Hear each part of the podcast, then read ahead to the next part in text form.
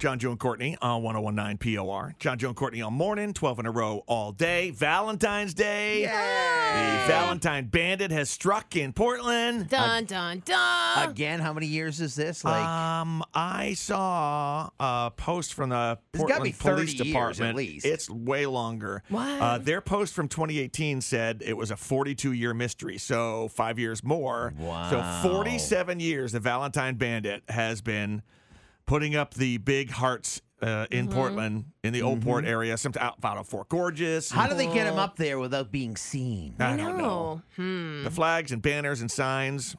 I'm picturing like in SpongeBob when they have the little headband that has the hearts on it for some reason. Right. But someone walking around with that would be noticed in Portland. Mm-hmm. I think someone with giant banners climbing up a building would also be noticed. you, would- True. you would think. Unless they're Batman. You know, I think we are in a position next year to stake ourselves out in the Old Port Mm-hmm. Right. early in the morning Try since we're to, try to catch the bandit? yes. I don't think I Mm. want to. It's I- gonna be I like- like the mystery. yeah. It's, it's going to be like Linus waiting in the pumpkin patch to Right. catch the great oh, no. pumpkin.